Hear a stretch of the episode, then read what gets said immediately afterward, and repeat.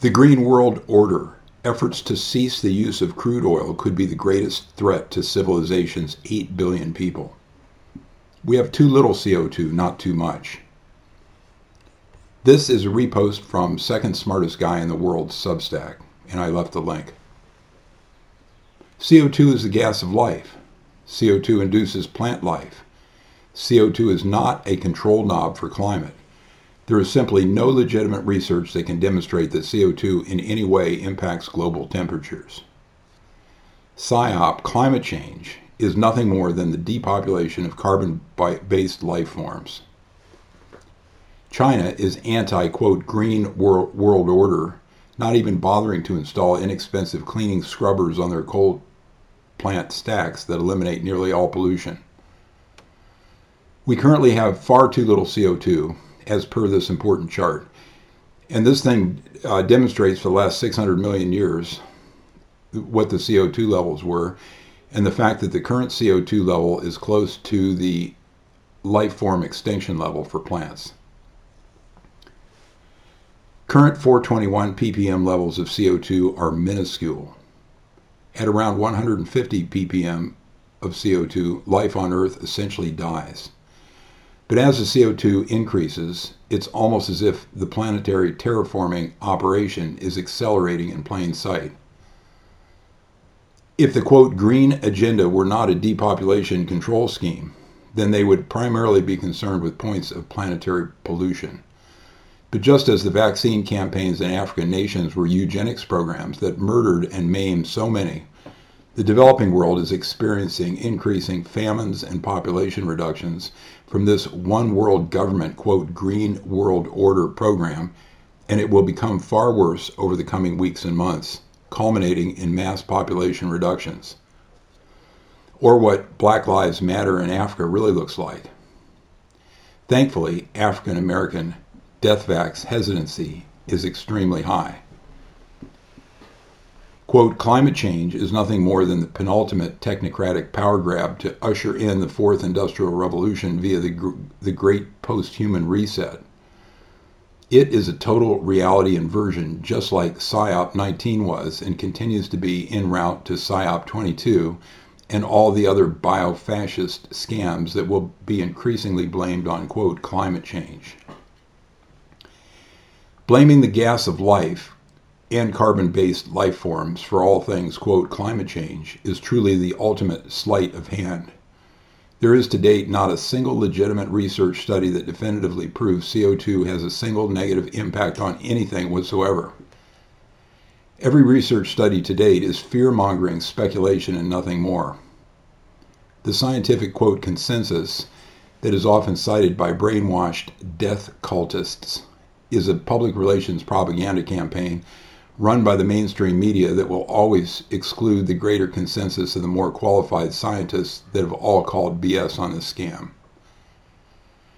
This quote climate change operation that went from the fear of an ice age in 1970s to anthropogenic global warming to today's exceedingly vague label dates back to the Club of Rome, a shadowy quote nonprofit funded by the technocratic cabal that has been since the 1960s slowly and methodically seeding this murderous program.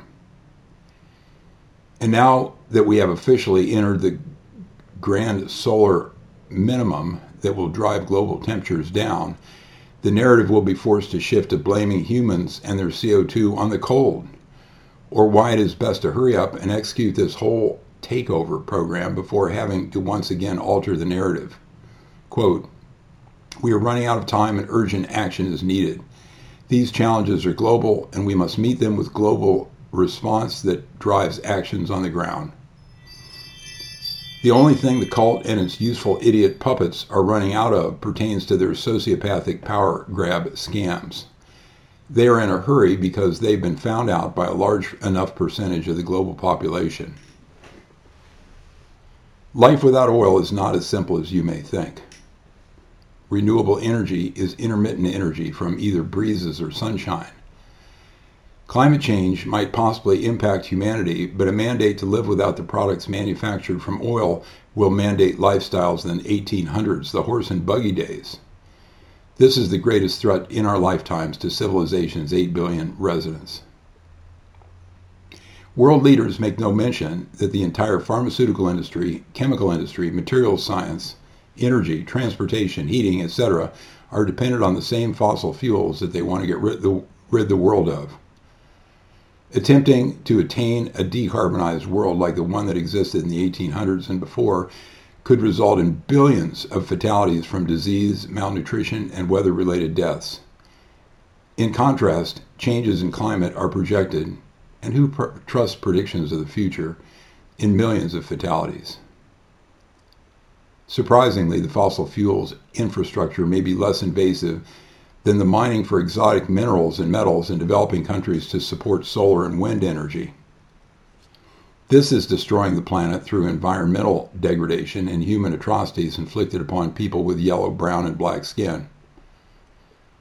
The 2022 Pulitzer, Pulitzer Prize nominated book, clean energy exploitation, helping citizens understand the environmental and human abuses that support clean energy, does an excellent job of discussing the lack of transparency in the world of the green movement's impact on humanity. Of the three fossil fuels of coal, natural gas, and crude oil, crude oil is the only one primarily used to manufacture products that are the basis of the economy. Crude oil is virtually useless unless it is refined into its derivatives. These are the basis of more than 6,000 important products that did not exist before the 1900s. They are also the fuels that move the heavyweight and long range requirements of more than 50,000 jets, more than 50,000 merchant ships, and the military and space program. The liquid fuels and products produced from this hydrocarbon processing aided the advancement of rocket technology leading humans to break the boundaries of space and place satellites into geosynchronous orbit. These advances significantly evolved the way the world communicates, navigates, and explores not only the Earth, but the distant cosmos. All the products needed to make the parts for vehicles, wind turbines, solar panels, planes, ships, medical supplies, tires, asphalt, and fertilizer are made with the oil derivatives manufactured from crude oil. Wind turbines and solar panels are able to generate intermittent electricity, but they cannot match they cannot manufacture anything. Anything that needs electricity from lights, vehicles, iPhones, defibrillators, computers, telecommunications, etc., are all made with the oil derivatives manufactured from crude oil. There would be nothing to power in a world without fossil fuels. Note, this article is edited for voice performance and message focus. To read the original, I have a link. About the author. Ronald Stein is the founder and ambassador for Energy and Infrastructure headquarters headquartered in Irvine, California. The last little bit is more about Dr. Moore. An ecology PhD must know something about many fields, and Patrick Moore is a polymath. As I read other sources about him, I encountered, quote, fact checking and the climate denier label. Verbiage like this is a marker for someone who has important things to say that the censors do not like. Moore is now refused many interviews despite his storied history and formidable accomplishments. His former colleagues at Greenpeace called him, quote, Dr. Truth, because he always tried to keep their actions scientific. All of them originally thought that nuclear power plants had the same risks as bombs. But Moore learned that they were dead wrong and that the nuclear power plants were the safest large scale way to produce clean energy. Their misplaced, quote, activism still occasionally results in plant closures. And his fellow travelers continue to harvest dollars from an unsuspecting public by disaster mongering. Recently, one of these deranged people tried to deface the Mona Lisa at the Louvre as a publicity stunt. One colorful story Dr. Moore told me during my interview was about Monsanto and its herbicide Roundup. He once told a reporter that you could drink a cup of Roundup without bad effects, and after that they hounded him repeatedly to do it. In our conversation, he again dismissed Roundup's effects on humans and said that it has about the toxicity of vinegar. Roundup is used with crops that are genetically modified to resist its herbicide effects, so only the surrounding weeds are affected. This affords greater crop yields, but the claim is made that more and more Roundup is necessary as the weeds evolve greater resistance against its effects. Monsanto paid a multi billion dollar verdict after evidence was presented to the jury that it causes cancer.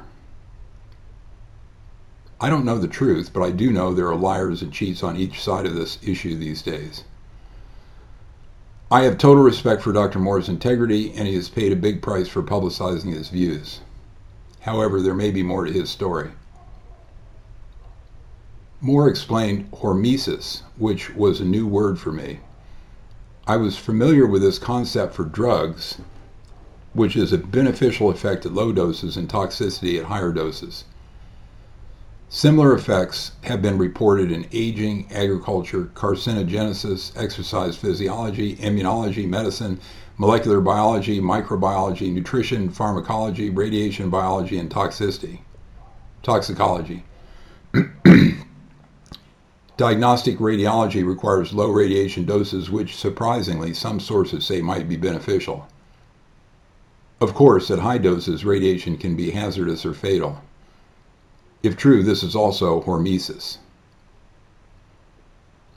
Mercury exposures come primarily from dental fillings and vaccines, and the industry makes claims that this is another case of hormesis.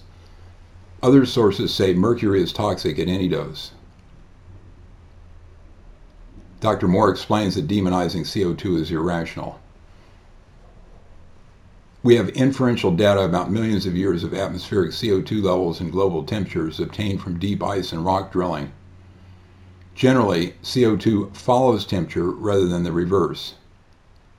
Better stated, there is no clear relationship between the two. One other proof is the NASA photos of the Earth, which show progressive greening since they were first taken in the 1960s, as the CO2 levels have slightly elevated. Search for Dr. Moore's YouTube videos and read his fantastic book. It now has 1,900 Amazon reviews. It's called Fake Invisible Catastrophes and Threats of Doom.